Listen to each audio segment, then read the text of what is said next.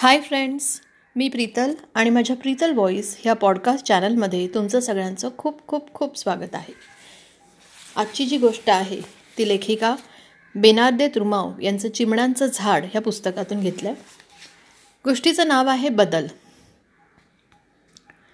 Platform number चार पर आई हुई train Virar के लिए धीमी गाड़ी है सभी स्टेशनों पे रुकती हुई जाएगी कृपया यात्रियों को पहले उतरने दीजिए.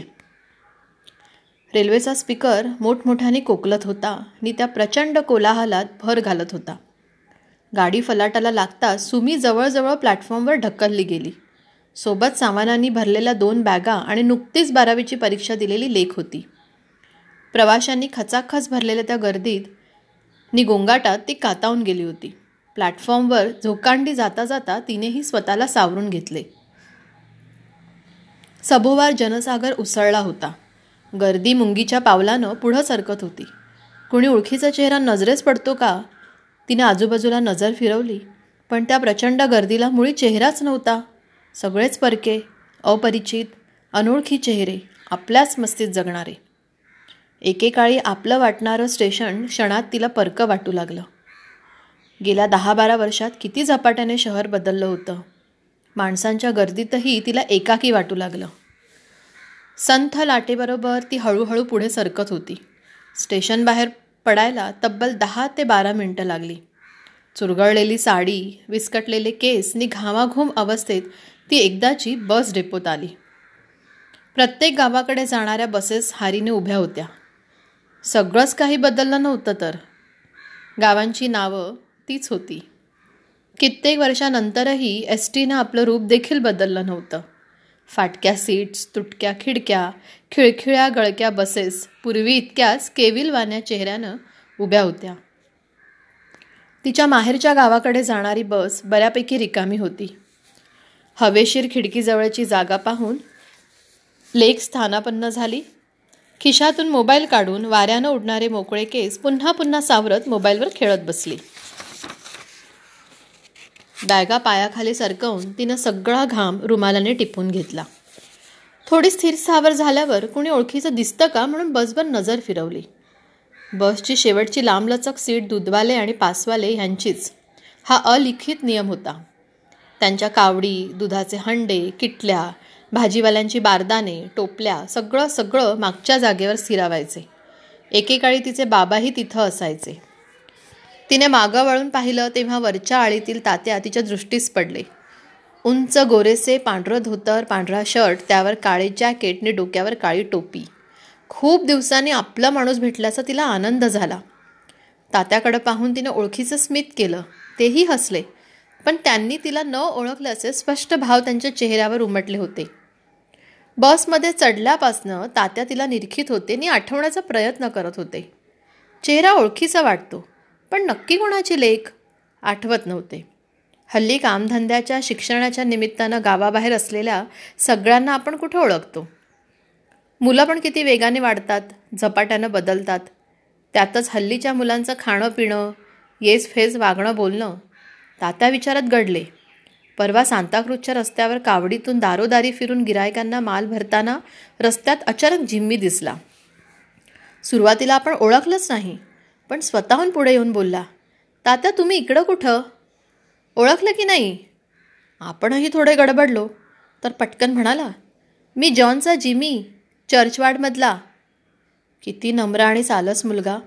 एकेकाळचा उन्हाट टग्या जिमी किती बदलून गेलाय. अगदी आपुलकीनं सर्वांची चौकशी करत होता. श्रीमंतचा कुठंही गर्व नाही की उच्च शिक्षणाचा टेंभा नाही. मुलं खरंच किती चांगली असतात. आपणच मोठी माणसं त्यांना समजून घेण्यास कमी पडतो. तात्या कसे आहात? मी नानांची मुलगी सुमी. ओळखलत? सुमीच्या ह्या विधानाने तात्यांच्या विचारांची साखळी तुटली. हो हो हो हो. आत्ता ध्यानात आलं. मगाशी तू बसमध्ये चढल्यापासून विचार करतोय पण आत्ता ओळखलं. चेहरा ओळखीचा वाटला. पण कशी आहेस बेटा? केव्हा आलीस? खूप वर्षांनी दिसलीस. तात्याने आपुलकीने चौकशी केली. तशी एक दोनदा धावत पळत आले होते पण निवांतपणे येऊन राहणं जमलंच नाही. ही माझी मुलगी समीरा. यंदा बारावीची परीक्षा दिली आहे समीरा हे आमचे तात्या. तुझे आजोबांचे जिगरी दोस्त. कानातील इयरफोन काढून समीरा तात्यांकडे पाहून तोंडाने हॅलो की कायसे पुटपुटली आणि पुन्हा इयरफोन कानाला लावले. नको नको म्हणताना देखील तात्याने चंचीतून सुट्टे पैसे काढत तिघांची तीन तिकिटे का घेतली. इतर पासवाल्याहून तात्या किती वेगळे होते. परिस्थितीने त्यांच्या खांद्यावर कावड लादली. पण ते इतरांहून खूप वेगळे जगले. तात्या म्हणजे नुसता उत्साह हरहुन्नरी अष्टपैलू व्यक्तिमत्व. इतरांची नक्कल करून पोट भरून हसवावं ते तात्यांनीच. केवळ चौथी शिकलेल्या तात्यांविषयी सर्वांना आदर होता. सुरेश भटांच्या रंगात रंगुनी रंग माझा वेगळा. त्याप्रमाणे तात्या इतरमध्ये वेगळेच राहिले. वागले. आता वय परतवे ते खंगले होते. ओझ्याच्या भाराने पायांना बाक आला होता. इतक्यात दाणदाण उड्या टाकत तरुणांनी पटपट रिकाम्या सीट्स पकडल्या. पाठची विरार आल्याची ती खूण होती. दोन मिनिटात बस गर्दीनं गच्च भरली. कंडक्टरला शिरायला जागाही उरली नाही. टन टन बसची घंटा वाजली. ड्रायव्हरने बस स्टार्ट केली. बसचे इंजिन धडधडू लागले. तसा धुराचा काळसर्प बाहेर पडू लागला. एक जोरदार गचका बसला आणि बसचा प्रवास सुरू झाला. खड्ड्यांचा रस्ता चुकवत पाण्यावर डोलणाऱ्या बोटीसारखी बस वर खाली होऊ लागली. तिने लांबवर नजर टाकली. नजरेच्या टप्प्यात सिमेंट काँक्रीटचं रान माजलं होतं. कुठलाही विधिनि विधिनिषेध न पाळता अस्ताव्यस्तपणे तिने मनाला जोजविलं. फार काही बदललं नाही. पूर्वी गवताचं रान होतं आणि आता जाऊ दे. कित्येकदा गुरांना चारा आणण्यासाठी ती आईबरोबर आत्याबरोबर इथं आली होती. पावसाळ्याच्या दिवसात स्टेशन परिसरातील मोकळ्या जागेत तीन तीन चार चार फूट गवत वाढायचं. गावातील तरणी पोरं तिचे चुलते आतेभाऊ भल्या पहाटे कावड विळा सुंब घेऊन इथं पोचायचे. भरभर वेळ चालवून गवत गोळा करायचे. गवताचे भक्कम गठ्ठे भारे कावडीला अडकवून उन्हे अंगावर पडण्यापूर्वी झपझप चालत गावात पोचायचे. त्यांच्या भरभर चालीने भारे घड्याळाच्या लंबकाप्रमाणे मागे पुढे शिस्तीत हलायचे. गवताची छोटी नाजूक पिवळी जांभळी फुलं गुलाबी पांढरे तुरे लयबद्ध डोलायचे. ओटीवर चढताच दांडकन भारे जमिनीवर आपटून ते हिंदोळ्यावर थोडी विश्रांती घेत. Mamma water. उभा अंगठा ओठाजवळ आडवा धरत समीराने पिण्याचं पाणी मागितलं. तशी तंत्रीतून जागी होत तिने बॅगेतील बिसलरी समीराकडे सरकवली. हल्लीची मुलं खाणाखुणाने बोलतात. एस एम एसची त्रोटक भाषा त्यांना आवडते. सांकेतिक भाषेत बोलणं त्यांना भारी पसंत पडतं.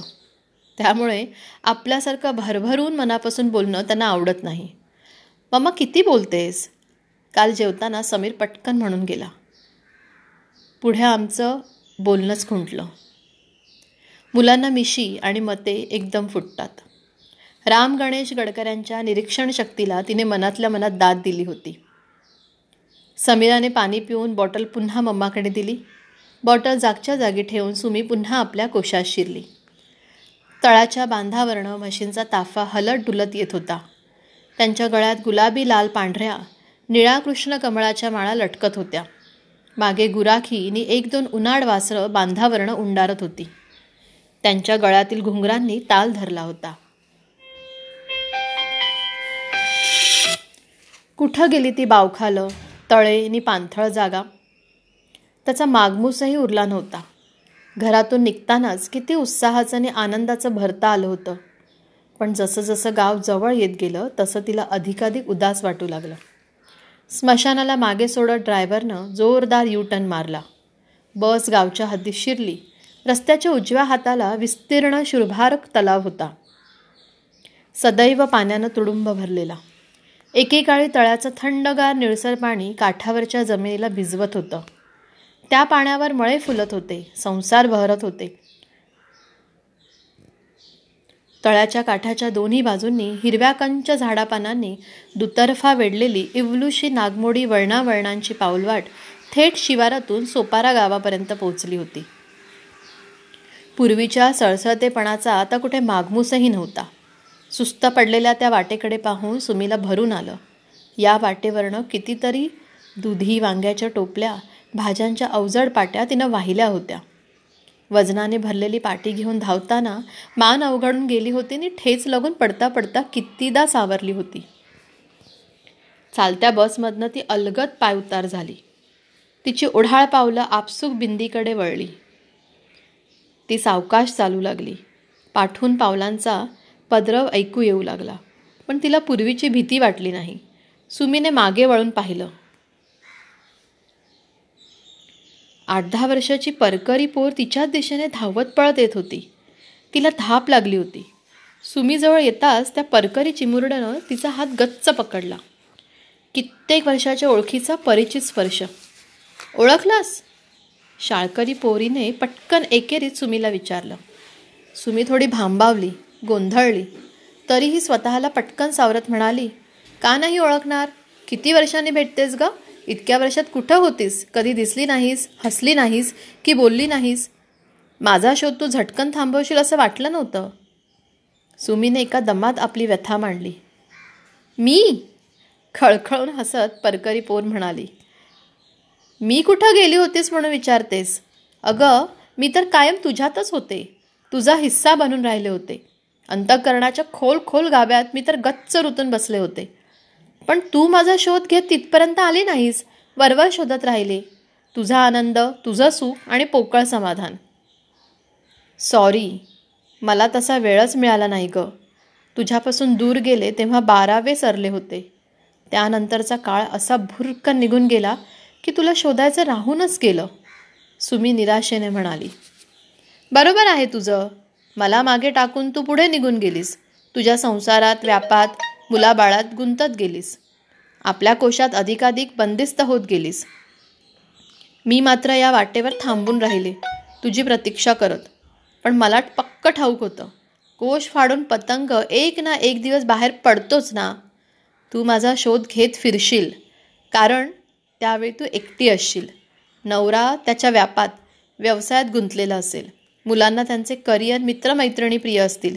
आणि सर्वांसाठी आपल्या आयुष्याचं होम करणारी खस्ता खाणारी दुखणी खुपणी काढणारी तू मात्र या सगळ्यापासून एकटी पडशील.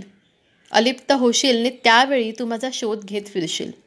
म्हणून मी श्रद्धेने वाट पाहत राहिले आणि माझा तर्क अगदी बरोबर ठरला. जीवनाचं एवढं मोठं तत्त्वज्ञान कुठे शिकलीस? पटकन खाली वाकून सुमीने तिला उचलून घट्ट छातीशी कवटाळलं. तिच्या डोळ्यात टचकन पाणी आले का नाही?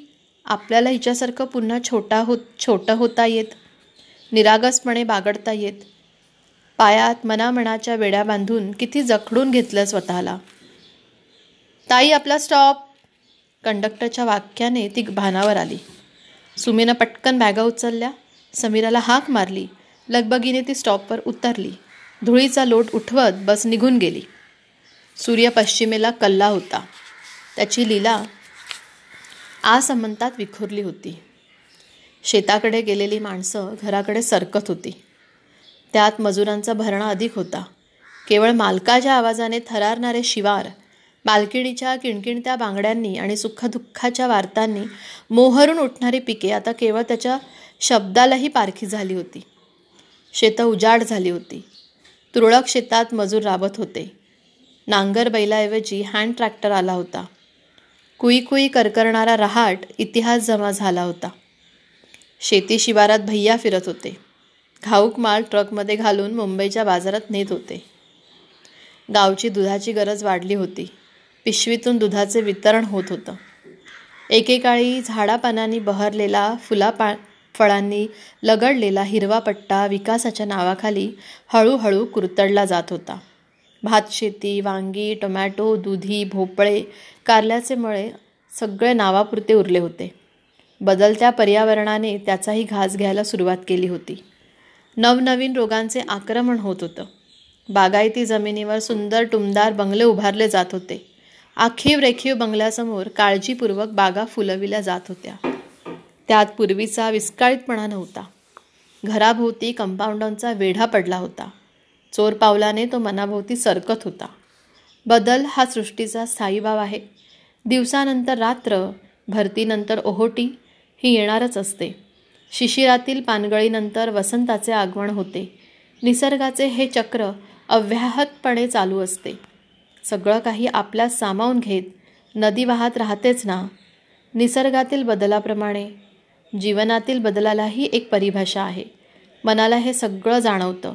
बुद्धीला ते पटतं. पण पण सरत्या वयाबरोबर असे अंगावर आलेले बदल स्वीकारणं मात्र जड जातं. ममा निघायचं आहे की कुणी येणार आहे? समीरच्या बोलण्यानं ती भानावर आली. बदललेल्या गावात तिचं हरवलेलं बालपण मात्र तिला नेमकं सापडलं होतं. अतिशय भावनाप्रधक अशी ही गोष्ट आहे. लेखिकेला तिच्या लहानपणीच्या गोष्टी आठवणींनी अगदी व्याकुळ करून टाकलं आहे निसर्गावरचं तिचं प्रेम तिने ह्या गोष्टीत अतिशय छान असं मांडलं आहे बदल हा प्रत्येकाच्याच आयुष्याचा एक अविभाज्य भाग आहे पण तो प्रत्येकालाच पचवता येणं शक्य होत नाही. तर कशी वाटली ही आजची गोष्ट? आशा करते की ही गोष्ट तुम्हाला आवडली असेल. अशा छान छान गोष्टी मी तुमच्यापुढे आणत राहीन. त्याच्यासाठी तुम्हाला माझं प्रीतल्स व्हॉईस हे पॉडकास्ट चॅनल ऐकायचं आहे आणि त्याच्यासाठी तुम्हाला अँकर स्पॉटीफाईव्ह आणि आता गुगल पॉडकास्ट हे ॲप डाउनलोड करायचं आहे आणि प्रीतल्स व्हॉईस सर्च करून माझ्या छान छान गोष्टी तुम्हाला ऐकायला मिळतील. तर पुन्हा भेटू एका नवीन गोष्टीने एका नवीन सुविचाराने एका नवीन लेखने. तोपर्यंत बाय टेक केअर आणि नमस्कार.